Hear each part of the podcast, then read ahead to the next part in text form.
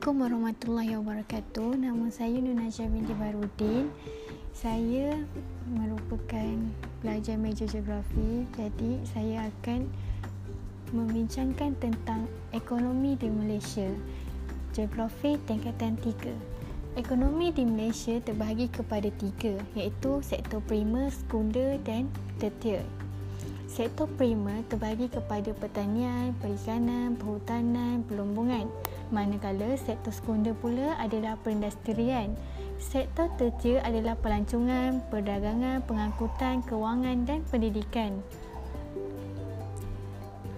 Jenis-jenis sektor perkhidmatan Terdapat lima jenis sektor perkhidmatan di Malaysia terdiri kepada pelancongan, perdagangan, pengangkutan, kewangan, pendidikan.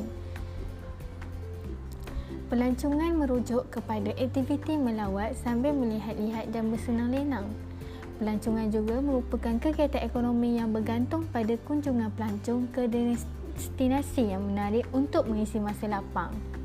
Jenis-jenis pelancongan di Malaysia ada eko pelancongan, agro pelancongan, pelancongan kesihatan, pelancongan pelajaran, pelancongan budaya dan warisan, acara bertema, pelancongan sukan dan rekreasi.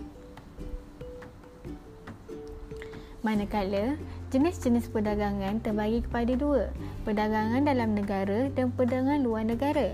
Perdagangan dalam negara terdiri daripada borong dan runcit, manakala perdagangan luar negara terdiri daripada import dan ekspor. Selain itu juga terdapat pengangkutan.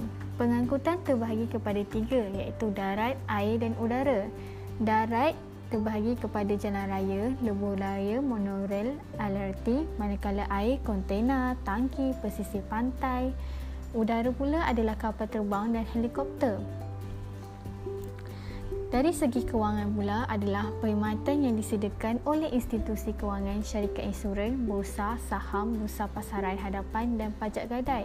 Manakala dari sektor pendidikan pula adalah penting kepada negara kerana menjadi sumber bekalan tenaga mahir dan profesional dalam pelbagai sektor ekonomi.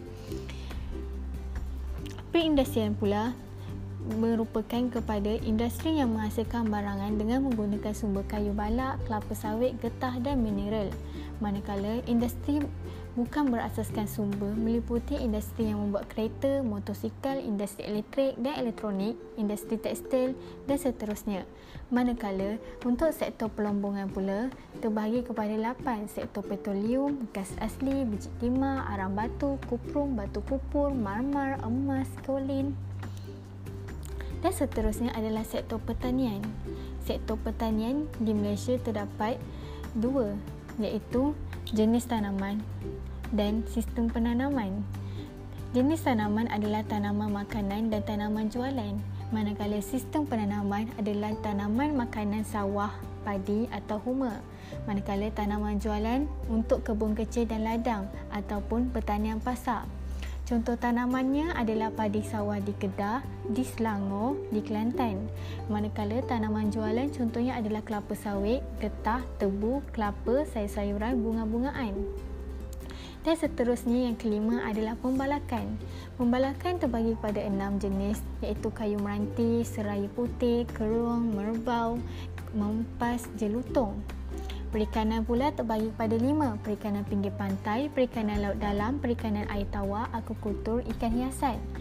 Sekian terima kasih daripada saya, Nurajah binti Baharudin untuk kegiatan ekonomi utama di Malaysia bagi sektor perkhidmatan industrian, pelombongan, pertanian, pembalakan, perikanan yang banyak membantu kepada kegiatan ekonomi negara di Malaysia.